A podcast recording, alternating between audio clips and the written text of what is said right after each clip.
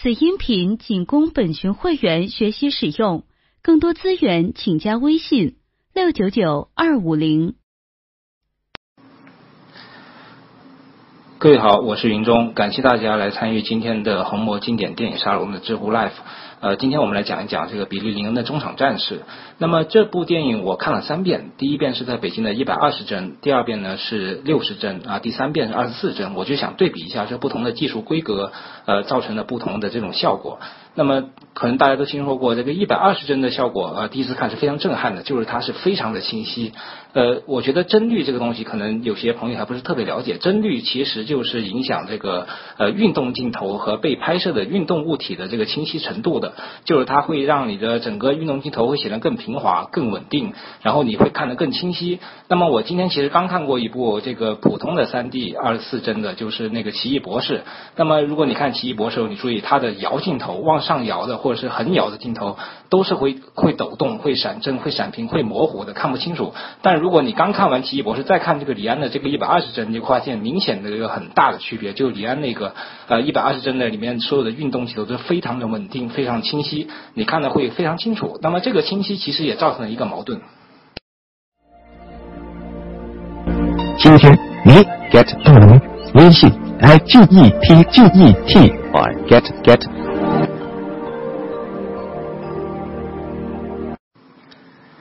那么120帧这样的一个很清晰的效果，很多人会形容成是像看高清电视一样，就是商场里演示 4K 电视那种清晰感。它是会让你身临其境的一种感觉，就是说它很真实，没有什么距离，也没有什么修饰。那么其实我们看电影很多时候都是有距离感和有修饰的，现在电影院里放的大多数电影都是经过调色，通过灯光，就是它造成了一种跟你的一个现实生活的这种色彩和质感完全不同的一个效果。那么看120帧的时候，我有这个印象是特别深刻的，就是你感觉很多场景好像是没有打光，好像也没有调色，就是生活本身的颜色和本身的一个状态。它确实是很能让你完全进入到这个真实的这个情境当中，但同时这个电影需要的一种艺术的一种距离感它没有了，所以在接受起来可能会有一些矛盾和模糊。那么就像我在第一遍看120帧的时候，就会有一点点走神，就是有时候会被一些画面的很清晰的一些其他的细节去吸引住，然后没有很关注这个故事的本身。所以说当我第二遍看60帧的时候，这个感觉没有了。60帧其实是能够把握一种很好的平衡度，让你能够投入到这个清晰的画面、清晰的世界里，同时又能理解它的剧情和它的人物。那么我接着又看了24帧呢，就是完全无法接受的亮度，非常灰，非常暗，整个画面就是你感觉很看不清。那么如果你是提升到60帧甚至120帧，120帧它的亮度其实是双机放映的一个亮度，达到 28fps， 就是说它比普通的 3D 的亮度还要亮好几倍。而我们普通的国内院线其实在普通的亮度都达不到，有时候还会把灯光调暗，所以说这个效果是完全无法接受的。那么李安这个60帧或者是120帧这样的要达到它的一种放映的效果，我觉得是对我们之前的 3D 电影的一种传统印象的一种颠覆，我觉得这一点是非常值得肯定的。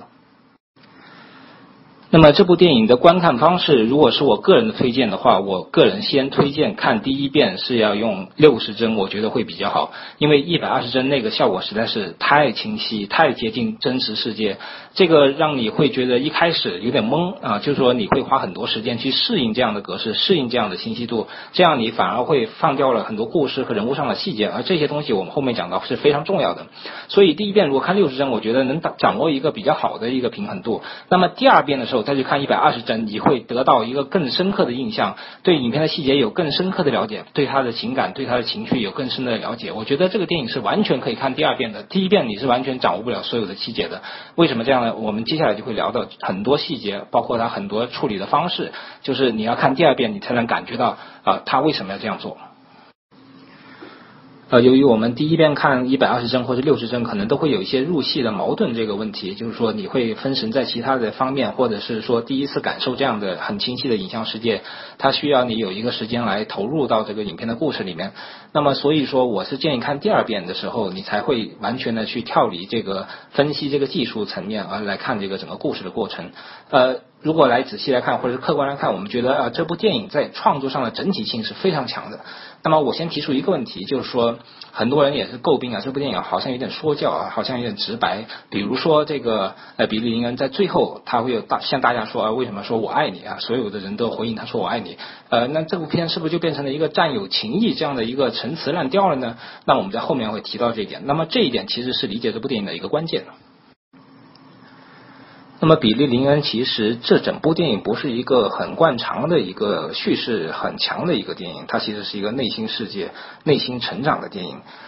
比利的动机一开始他是在想什么呢？其实他是一个困惑的摇摆的找不到方向的这样的一个青年。那么影片结束的时候，他好像做出了一个生命一个很重要的一个选择。那么我觉得这部电影就是关于比利的内心与外界关系的一种身份的认同还有成长的戏码。它这个核心的这个意义和它的核心的一个叙事的动机其实是跟断背山跟色戒跟少年派都是一样的，只是这一回他的视听语言更深入到内心，他的叙事更是围绕着一个人的内心来做的，跟之前的这几部不同啊，之前都是有一个强烈的情节来叙事，但是是围绕着不同的外部世界做出不同的内心选择啊。你像断背山围绕的是那个一个恐同的一个这样的西部牛仔这样外部世界，色戒是一个间谍危机四伏的世界，少年派啊就是在海上那种一个弱肉强食的世界。那么这一回比利林恩面对的是整一个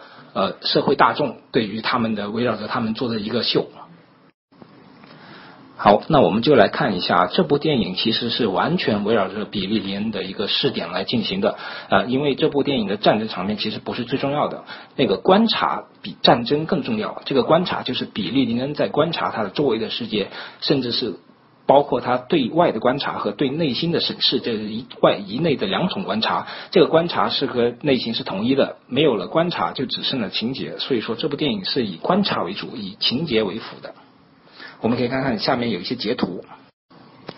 我们可以注意这部影片有大量的镜头，就是像上面我贴的这两幅截图一样，一个是这个正面的对比利的一个眼神的或者是对他一个观点的描述，一个就是他在背面拍摄他看出去的世界。那么其实很少有电影这样频繁的去拍他的背面，我们要是再看一遍电影也会知道至少有非常非常多的镜头是从他的背面来拍摄他眼前的世界的。那么这就是一种视线镜头，也叫视点镜头，就是第一个是拍他的视线看向哪一边，第二个就展现他的视线所展现的这个世界。那么我觉得这个影片的手法在视点上是非常的统一和严谨的，整部电影几乎没有任何的镜头和场景是脱离比利的视线存在的啊。打个比方说，我们在第一款的预告片有个先导预告片，有第一个镜头就是一个体育场的大全景，我们看一下这个镜头啊。我们注意看这一个镜头其实是一个上帝视点的镜头，就是它是一个大远景的俯拍这个整个体育场放烟火。但是呢这个镜头是放在了预告片的第一个镜头，可是这个镜头是没有出现在正片里面的。为什么没有出现正片里面？因为它是上帝视点，不是比利林恩的视点，所以在影片里面它是不能够存在的啊。这就是保持了整个影片整体视点的一个统一性，所以说不能随便加这种大俯拍镜头，如果你这部电影是一个完全遵从内心的电影的话。那么我们还可以知道啊，如果你看过第二款预告片里面还是有一个航拍的镜头，这个航拍镜头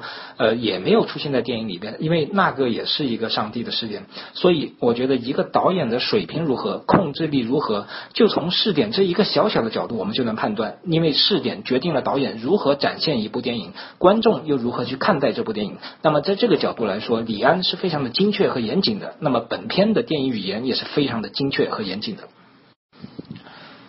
那么看过影片的知道啊，这部电影用了一个非常重要的一个围绕视点来进行的手法，就是交叉剪辑。那么整个比利林恩的观察就是用一种双线叙事交叉剪辑来完成的。这个观察一个是对外的观察，就是对他周围的这个现实世界，就是球场，还有一个是对内心的审视，这个就是对战场啊，对他之前的一个回忆的一个闪回。所以这两点就是围绕着视点非常严密的这样交叉进行。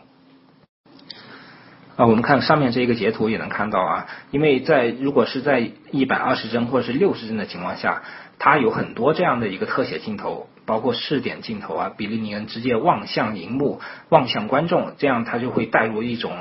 你直接看着他的这种代入感，所谓的官方说的沉浸式的电影语言。那么这部电影其实在视点上就用了大量的这样的直视镜头，或者是说是望向观众这样的镜头，让你直接跟人物产生联系，产生感情。那么这样的视点处理也是提升这个整个电影的一个情感表达的一个很重要的元素，也是李安采用这种120帧或者说采用60帧这种高帧率来捕捉更清晰的画面，让你带入到比利尼人的内心世界的一种手法。我个人觉得这种手法还是成功的。那么这个双线叙事其实就是现实与士兵回忆的不断对比，是这个形成了整个影片的叙事主线。那么回忆中这个前线残酷的战场与现实中这个歌舞升平的橄榄球场频频进行一个交叉剪辑，这个剪辑点其实也是很我觉得是在无论是在视觉上还是在这个剧情发展这个推进上，其实都是考虑的很仔细的。那么这种叙事模式是贯穿了整部电影啊，包括战争与和平的对比，残酷与美好的对比啊，真实深刻的痛苦与舆论的这种哗众取宠交相呼应。那么这个双线剪辑的基本的这种功能，其实大家都能感觉到。好，那我们进一步说一下这个视点的重要性啊。我们看到刚才我贴的这几组镜头都是一个正反打镜头，就是这个比利林恩跟他这个蘑菇这个班长他们的一个谈话的镜头，或者说战场上的对话镜头。这个是他的精神上的导师，是他心灵上的导师。那么作为这个回忆里面最重要的一个触发他的选择的一个角色，所以他们的这种视点都是很直接的啊，很清晰的交代出来，然后包括在他回忆里也是很清晰的。这个其实是为影片后面他的一个选择，或者说他做出人生的一个道路是一个很重要的一个提示作用。那么这样的视点镜头在影片里也是用这个高清晰的这种技术规格来展现出来，就是让你能体会到这个比利林恩被打动的内心。那么我们看到这个场景，就是刚才上面这张截图里有点像菩提树的意思，就是大家都知道这是有点佛教意味的，包括这个蘑菇也在跟他说一些佛教的因果关系。那么这一点也是，其实这个场景在伊拉克这个战场上却形成了一个类似象征意义很强的一个佛教意味很浓的一个场景，包括影片后面反复出现的2次的那个印度那个神像的这个大特写，就是说这个片子的这种因果论或者说是宿命论也好，或者是佛家的思想也好，是李安从少年派开始就已经延续的一种思想上的一种东西。那么我们在后面可以解释一下啊，为什么他用这个方式，这个方式又跟这个影片整体故事和人物的选择有什么关系呢？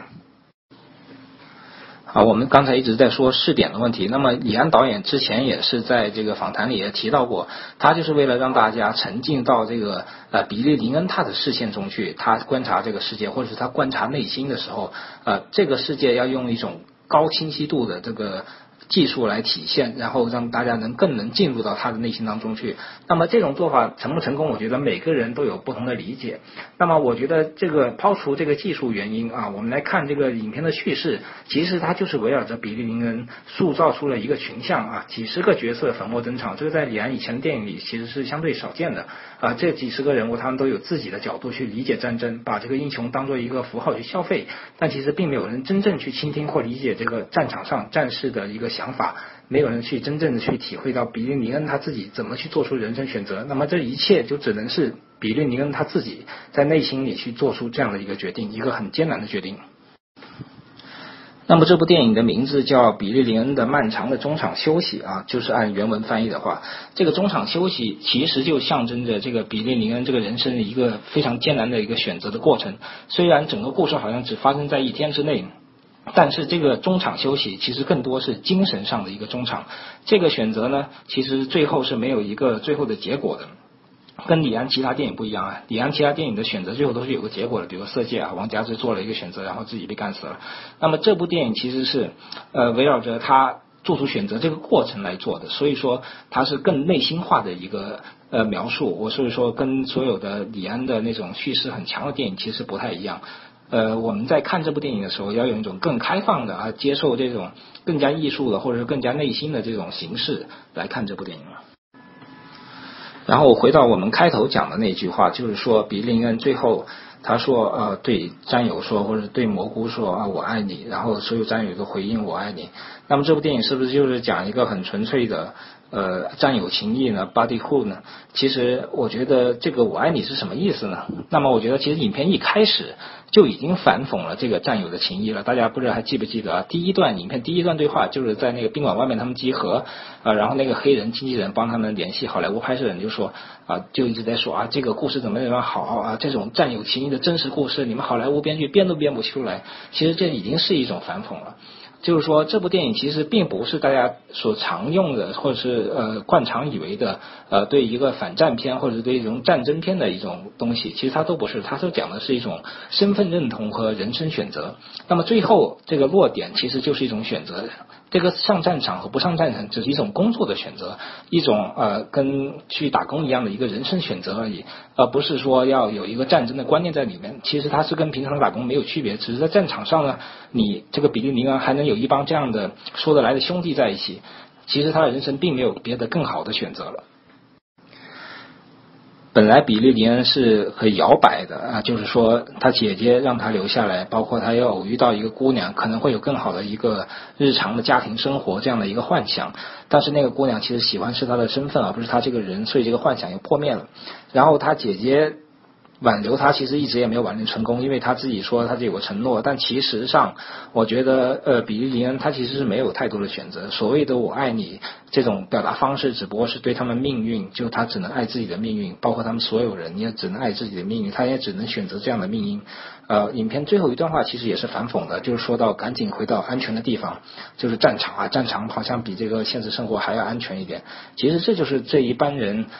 士兵的选择，这个选择其实更加实际，因为他们其实更适应战场而不是适应现实生活。所以说到底他们也没有太多选择，他们能去干嘛？去汉堡王打工吗？这个在片子里早就提出了这个问题。那么所以说我觉得影片最后的这个结局其实是有一些我觉得是有一点悲凉的了，虽然那个包括那个音乐也是一种蓝调的感觉，混杂了不少情绪。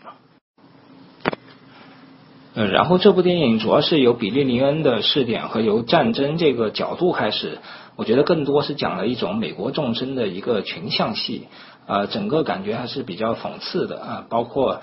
各种吃瓜观众对战争的这种矛盾态度有的人认为他们是国家英雄，有的人想从他们身上得利，有的人只想跟他们发挥一场，也有的人觉得他们是做无谓的牺牲，反正种种各种各样的一种人物反应和各种心态，讲述了美国的众生。我觉得这种讽刺的感觉，其实影片中有很多这种微微的讽刺感觉，让我想起那个罗伯特·奥特曼，但是奥特曼这个导演的主菜是反体制，那么李安这个导演的主菜还是个人的修炼和个人的成长，所以他才会出现那么多佛教意味浓重的场景包括我刚才说的这个他们没有选择，其实也是一种因果关系吧，就是你既然选择了当兵，那你最后其实可能就是没有选择，又要回到战场上，那么打死你的那一枪子弹可能早就已经发出了。所以说这种佛教意味浓重的，或者说是李安导演的这种宿命感，也决定了最后的选择必须是这个比利回到战场。然后我们看到上面这个截图，就是影片中一个少有的环绕着这个比利林恩进行一个360度环拍的这样的镜头，那么它的周围全部都是一些群魔乱舞包括这个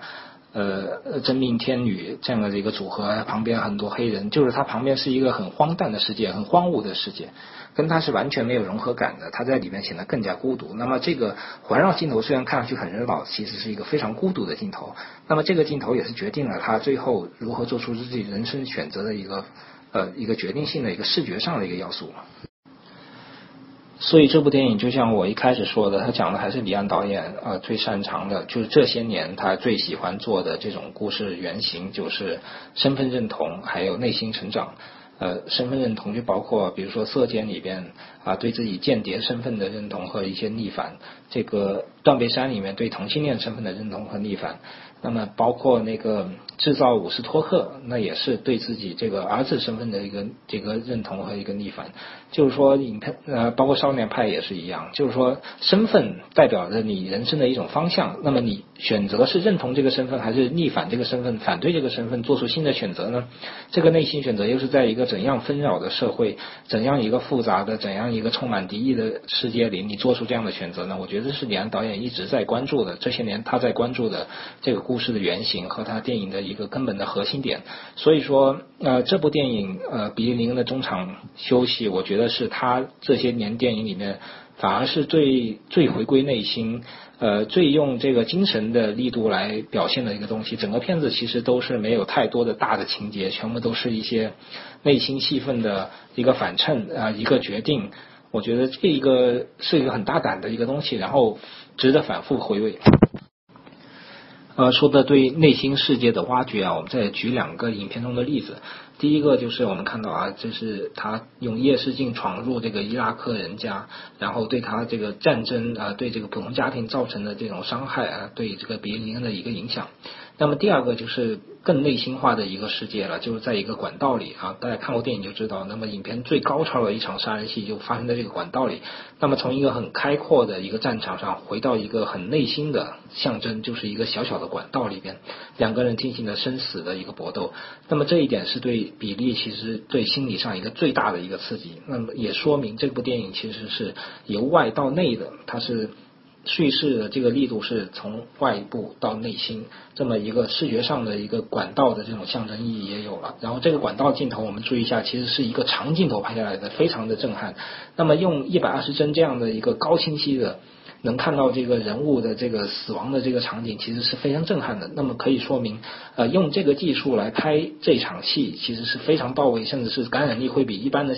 用普通的技术来拍这场戏要大好几倍的。这也就是我觉得试验这个120帧给我，或者说是给李安导演，也是给大家能带来一个最大的一个启示的这个点，就是说在一些震撼性的场面上用这个120帧的手法会事半功倍。我个人觉得都是真实存在的，比利·尼恩在这部电影里面的想象场景都是很明显的。比如说在发布会上那个忽然变黑白的一个场景，比如说在那个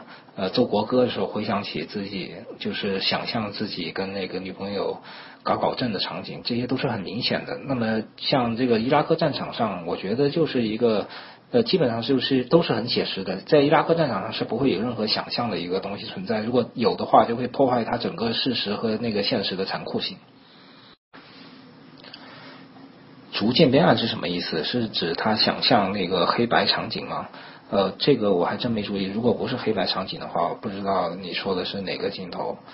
因为我觉得那个还是正常的镜头吧，因为他侧面拍的话就是他关注那个拉拉队长，那个侧面拍了他两个镜头，那么之后就是他中间可能是穿插在战友回答的一个侧面镜头，但是好像没注意你说的这个光线变暗的问题。首先这个新技术是有很多难题，就是现场的这个难题要解决的，比如说它的打光量必须是普通拍摄的2到3倍，那么打光量一多，那灯具就多，然后你移动镜头时候就会比较复杂，容易穿帮啊，或者有各种各样的一个问题。我觉得这部电影其实以很稳定的运动镜头和固定镜头占大多数原因，也是因为动起来可能会比较难处理，包括那光线的处理方面都会很复杂。我觉得这个故事说相对老实，其实它就是一个相对内心的故事吧，就是它外化的这种动作场面不是很多，就是场景就是两个大场景，一个是球场，一个是战场。这个也是我觉得是从拍摄的成本上考虑和拍摄的这种便利性上来考虑。全国有1000多家影院可以放60帧的，你可以去查一下，一般每个城市可能都会有几家，但是 IMAX 的好像倒是不一定能够放60帧，一般都是一些杜比影厅啊，或者是 VR3D 的一些特别的影厅可以放这个60帧。所以我说这部电影其实写的不是战争，也不是反战，他写的是人的内心选择。所以说最后的我爱你那些你不是说你要成为一个战士或成为一个勇士，只不过是对自己内心选择的一种认同，甚至是有些无奈的认同。所有的阿兵哥也只能说我爱你，他还能说别的吗？所以说这部电影其实是有很深的一个人生况味在里面，并不是那么浅层和那么浅薄的，其实就是一种展现内心世界的手法。这部电影所有的情节包括闪回都是为了推动比利·林恩他去做一些选择，他在事情的观察过程中的一些思考。那么其实你可以说它是一个精神分析的一个电影，就是说他每一次情节的推动跟他的回忆的一个对比，其实都是为他的下一步心理这个选择做一个准备。所以说你可以当做一个精神分析来看这部电影，就是说你不要去追求它的情节曲折，或者说下一步情节是什么，而是你要关注这个人物下一步心里会想什么，他会做什么选择，这样你就会很容易的去融入到这部电影里面。这也就是说所谓的心理节奏取代故事节奏。今天你 get 到了吗？微信 IGETGET by GetGet。那么这部电影其实主要就是靠剪辑来完成它整个叙事的一个步骤，所以说什么时候切回这个战场上的心理回忆，什么时候又切回到现实，这个其实是导演想的很多，也是剪辑想的最多的东西。很多时候我觉得剪辑点上包括相似性的剪辑转场啊，就比如说在车内啊，一个是这个加长版的这个林肯车内，一个是在那个悍马车内，两个不同的世界的一个展示。包括这个比利林恩穿的军装和他穿着后面那个礼服的一个同景别的一个切换，包括后面那个烟火跟那个枪火的切换，那个都是其实都挺常规的，但是基本上剪辑的点上和那个整个情绪上，就是在高潮场面就跟那个影片的高潮场面，就是战争高潮场面跟影片的高潮场面的这种对剪上，我觉得是中规中矩的吧。整个剪辑其实没有特别多的亮点，但是作为一个交叉的这种心理叙事的这种电影来说，我觉得其实也是完成了它的任务。我觉得还挺好的。前期的拍摄设备上，其实很多机器都能够拍60帧甚至120帧，但是你在现场的那个灯光的布置上，整个场景的布置上，尤其是后期，那目前来说啊，就从这个硬盘的价格啊各方面，后期的成本会非常的巨大，因为这个数据量是以前的好多倍。就像它最后的一个拷贝，我们正常的拷贝 DCP 可能是几十 G 或者100多 G，200 G 3D 的话可能是300以内，那么它这个成本就是几十个 T， 那么这个无论是播放呢还是这个后期成本都是非常大的，那目前也是不可能推广的，但是可能如果有商业前景的话，可能这些年它就会升级这个硬盘或升级整个后期系统能够跟上。那么我觉得这个技术目前来说，从好莱坞的反应来看，好像还没有人特别感兴趣，所以说我觉得应该也不太可能在近年内能够推广。国内的导演好像第6代的可能会有一些有吧，比如说娄烨的一些作品。其他的好像就商业片肯定就不会有，就有一些纯艺术片应该会有，像李安导演这种，他其实是用一种商业的类型讲一个比较文艺的故事，这样的导演其实中国应该就没有了。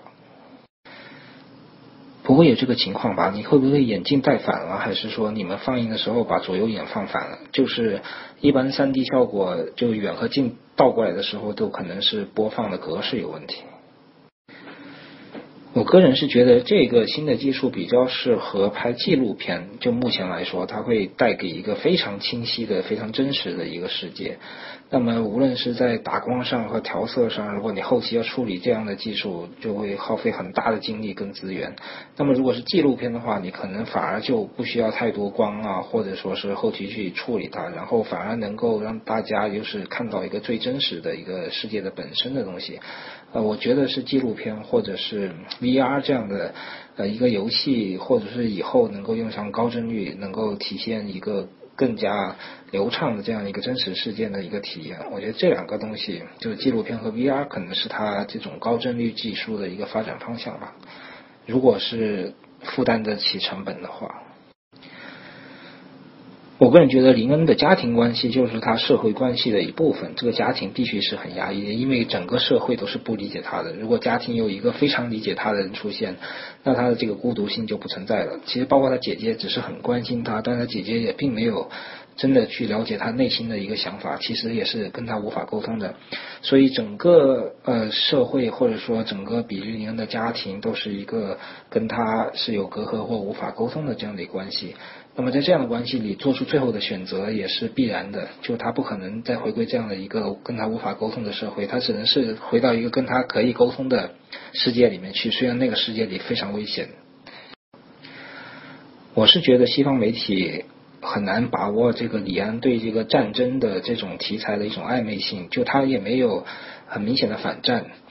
但是他也没有去歌颂战争，然后他是有一种暧昧性，用一种中国式的一种态度来展现他的好与不好，包括这个所有人对待战争的这种态度，可能也不是美国人非常习惯的，他是有一点点脸谱化和讽刺意味的吧。但他因为这个影片的核心并不是关于战争的，我觉得西方媒体更喜欢是从战争这样一个很严肃的命题去切入这个电影，所以会有点找不着北。我觉得这个其实整部电影都可以说是一个 PTSD 的一个展现啊，只是说这个 PTSD 你是如何去治疗它，很多人可能说是要离开战场去治疗它，那么李安这个电影里做出选择是回到战场去治疗它，可能会是一个很多人无法接受的这样的一个选择，所以在西方会觉得这样的一个片子好像是一种隐形的主旋律也好，或者说是一种对战争的这种理解是他们无法接受的也好。我个人觉得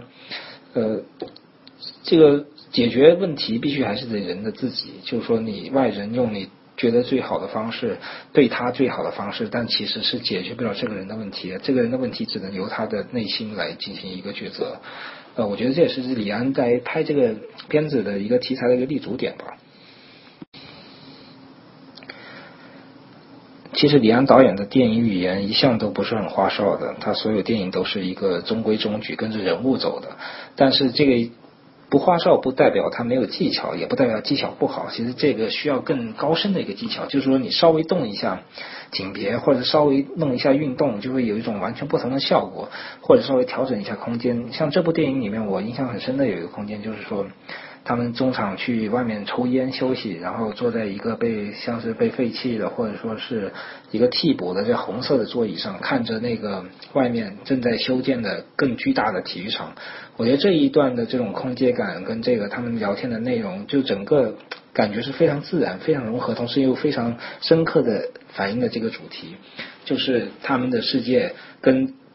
在他们身边的这个整个高速运转的商业世界是完全格格不入的。我觉得这些东西都是需要很高的导演技巧来做，而不是需要一些很花哨的电影语言或者是很刁钻的角度。所以说一方面我觉得李安导演他的技巧就是这样，他的是比较平实但是又非常到位的。另外一个，那么作为新技巧，可能你用太多的运动镜头或者是太花哨的一种剪辑方式，也不是李安想要的，同时也可能会影响到效果。所谓的没有叙述完整，其实在这部电影里面它有一个很讨巧的方式可以掩盖掉，就是说这一切都是那个比利林的一个回忆嘛。做一个人的回忆其实是不会很完整的从头到尾的回忆，它只可能是回忆起一些片段一些细节。那么这一段其实最重要的细节就是比利林他可能作为一个新兵巡逻，他对这个市场上各种各样的人他保留一种警惕性，或者他也不知道谁是敌人谁是友人啊。有的人在怀里掏打火机，他听上去的那个音效啊，就像那个掏枪的音效一样，还有那个人在那个房顶上放鸽子，他也觉得像是有什么，就是说这一段其实是让他回忆这个伊拉克战场的这种危机四伏的这种感觉。那么这种感觉他只要传达到位了，就不用把整个情节给完全的表现出来。所以说这部电影为什么是属于内心的，就是它是都是一些感受感想然后交融在一起。我之前说了，我觉得目前来说适合三类电影，一类是纪录片，一类是 VR 的这种拍摄方式，还有一类就是 A 片。当然太清晰的 A 片大家看到可能也挺难受的，所以这一点我持保留态度。首先这个技术也并不是很新，而且之前那个比特杰克逊尝试了48帧都失败了嘛，就大家都是恶评如潮。所以如果有想尝试新技术的导演，大概也不会想往这个帧率这方面来去突破。那么李安来做这个突破，可能也是他觉得这部电影很适合用一种内心的方式来展现，然后120帧就是人大家带入他的视点，带入视线，带入这个比利林恩的内心，他肯定是在创作上找了这样的立足点才会去尝试的。那么这是第一点。那第二点，我觉得李安这个人一向都是我觉得语不惊人死不休的呀。你像拍色戒的导演，他什么事做不出来。我觉得最后一段也是对话稍微多了一点，如果是用那种思考性的这种影像来表达，可能会更含蓄也更有意思一些。但是我觉得可能李安也是会担心观众接收不到这个电影的一些实质吧，就是可能很多人现在看了之后也是会把这部电影的最后结局当作是一个主旋律也好，当作是这帮士兵又回到了战场上，找到了这个做英雄或做战士的感觉也好，我觉得他还是有点害怕大家会把这个电影往这个反战或者往战争片这个方向去走，他是想更多用比如说像因果呀、佛家这样的一些意念啊，包括这个比利林恩对这个生命的选择这样的东西，来强调是他一个内心成长吧。但我觉得这种效果可能现在也是引发了两种争议的。我其实第一遍看完这个电影，我也第一时间想到了罗伯·奥特曼，奥特曼是我非常喜欢的一个导演。那么我想到的电影其实还不是《陆军野战医院》，因为《陆军野战医院》完全是一个非常荒诞的、非常搞笑的一个纯战场上的一个故事。那么我想到的是《纳什维尔》，《纳什维尔》其实就是也是在一个战争背景下，一个后方的一种各种各样的力量，包括各种各样的政治隐喻或者政治元素在里面，也包括了几场很大型的一个演出活动，里面有各种各样的人生态度。我觉得其实纳什维尔跟这部电影其实是有一点点相像，当然奥特曼我觉得是一个更加自由、更加随性以及批判力度更尖锐的这样的一个导演，他面对的是整个这个体制的一种荒诞和矛盾吧。李安我觉得还是关注在个人身上。你说我自己的电影吗？我的《呼吸正常》应该不会再大规模放映了，可能就会上网站了吧，到时候大家可以去爱奇艺看一下。虽然我也不是很建议大家在网上看这部电影，但是好像也没有什么办法了。因为这部电影其实就是讲述这个比利林恩他内心的一种拉锯战啊，就是他的矛盾，就是说他是留在后方回到家庭生活呢，还是说还是回到前线去继续打仗。那么伊拉克这一段其实就是他内心的一种很纠结的一个筹码，就是说让他回到后方一个筹码，因为在前线这个战争对这个普通人民、对伊拉克人民造成的伤害，其实大家都知道，包括他自己士兵们也知道啊，也没有找到什么大规模杀伤性武器，然后对这个当地也造成了很多伤害。就这一点也是他们会去怀疑战争的意义是什么，我为什么还要继续打仗？这个就等于是要让林恩是回到后方的一个很重要的一个拉扯的力量之一。我个人觉得这个原片名是更加贴切这部电影的，就是中场休息，因为它整个片子就是在一个中场休息的时段里进行一个内心交战和选择的一个故事。改成中场战士，我个人觉得都是宣传上的需要，就好像是一个战争片一样啊，吸引大家去看。那么看完之后肯定会觉得我靠，这没有什么战争场面嘛，可能会被骗，但是没办法，为了商业性，它改成中场战士可能会多上几百万票房的。作为一个导演或者是一个编剧，其实老自己编、自己写、自己在导，很费精力，然后也很挖你的内存的，然后你的精力也没有那么多。我个人觉得改编电影或者找一个很好的一个编剧的去合作，会更加泛化，就是你能找到合适的题材跟你想表达的东西之后，用一个新的编剧或者是改变别人的剧本，会更容易激发你的创作力，然后你也会更持久，会产出更多好的故事。你像李安就是这样的呀，他这些年改编的所有的故事我觉得都挺成功的，如果是他自己写，他也做不到这么多样化，然后也有可能会写崩一两个。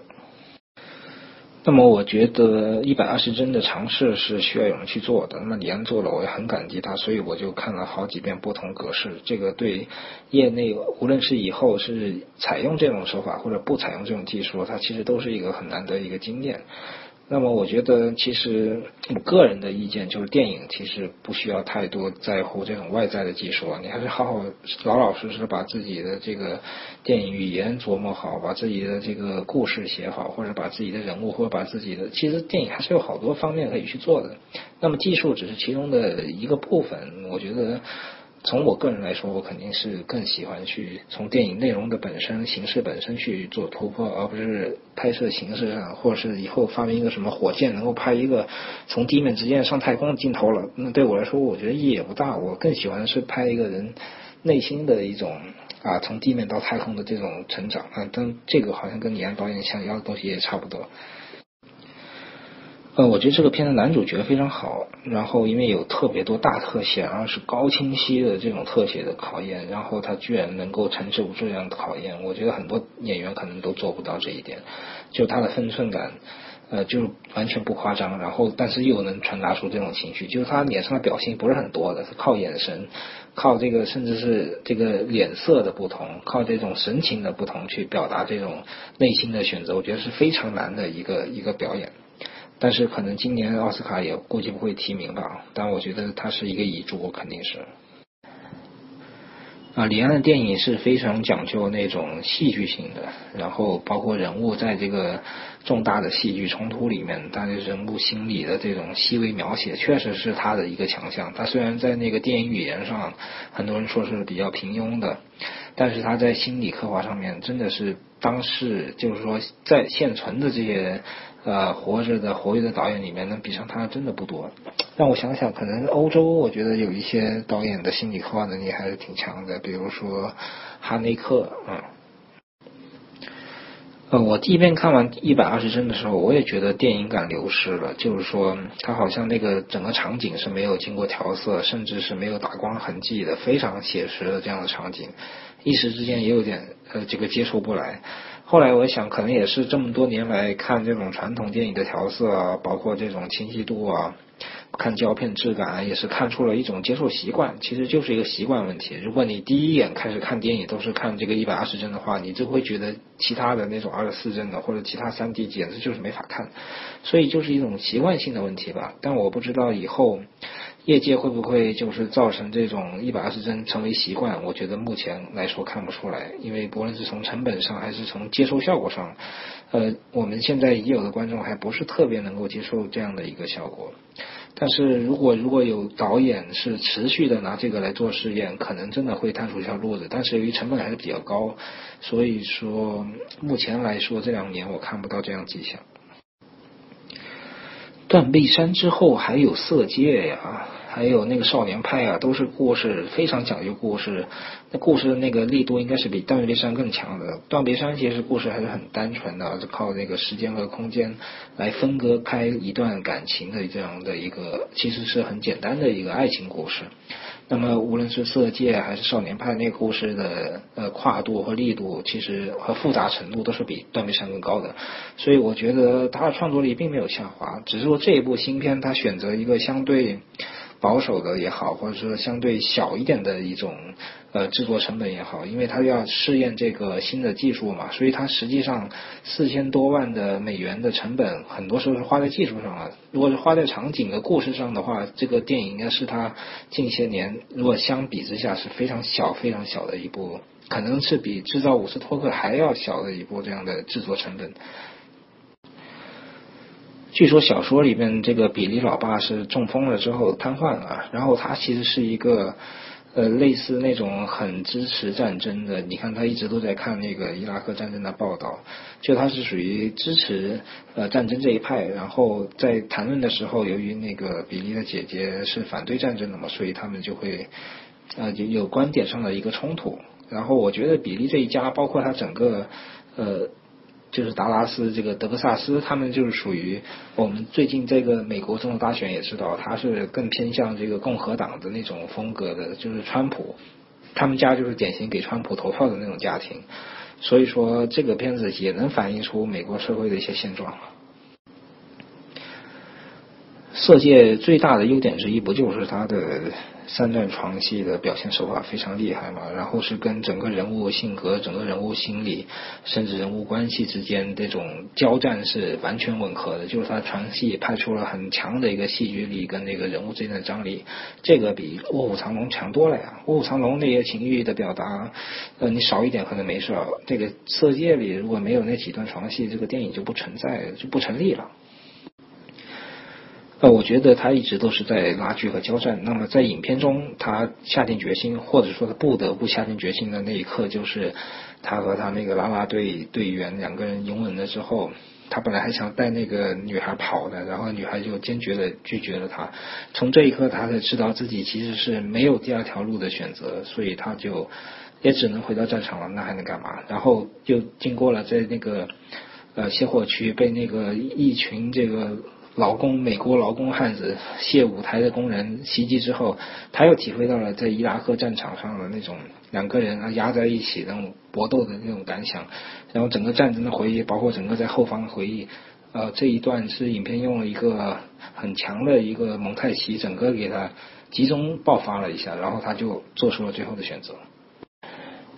我之前说过，学习电影语言主要是看电影，看好了电影，然后找你喜欢的电影和电影频道拉片。然后书籍的话可以简单看一下吧，我觉得看书其实用处不大，非要看的话就看看大卫·波德维尔的电影形式与风格吧。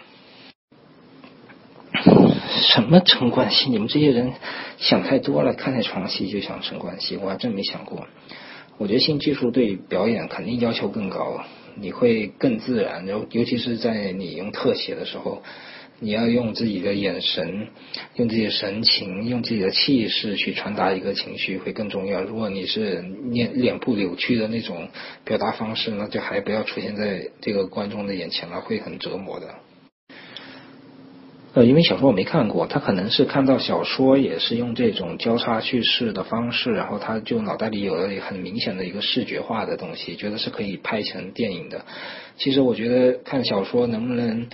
改编成电影，或者是看一个剧本能不能拍成好电影，其实主要就是一个第一感觉就是视觉化，能不能是用镜头语言或者是用视觉听觉的东西来展现这个故事，然后又很充满魅力的。我想象就是李安在看这个剧本的时候，看到或者看小说看到一半就已经想好了这种交叉剪辑的方式，他觉得是非常电影化的，所以他就会决定你要拍这部电影。我对李安没有什么了解啊，但是我知道他肯定不会被这个影响的。我觉得他这种人，他说过一句很经典的话，就是为了拍好一个电影，死一两个人都没关系啊。他是在拍《色戒》的时候说的。你说这种人他会被打击，我看他只有打击别人的份儿啊。今天你 get 到了吗？微信 IGETGET by get。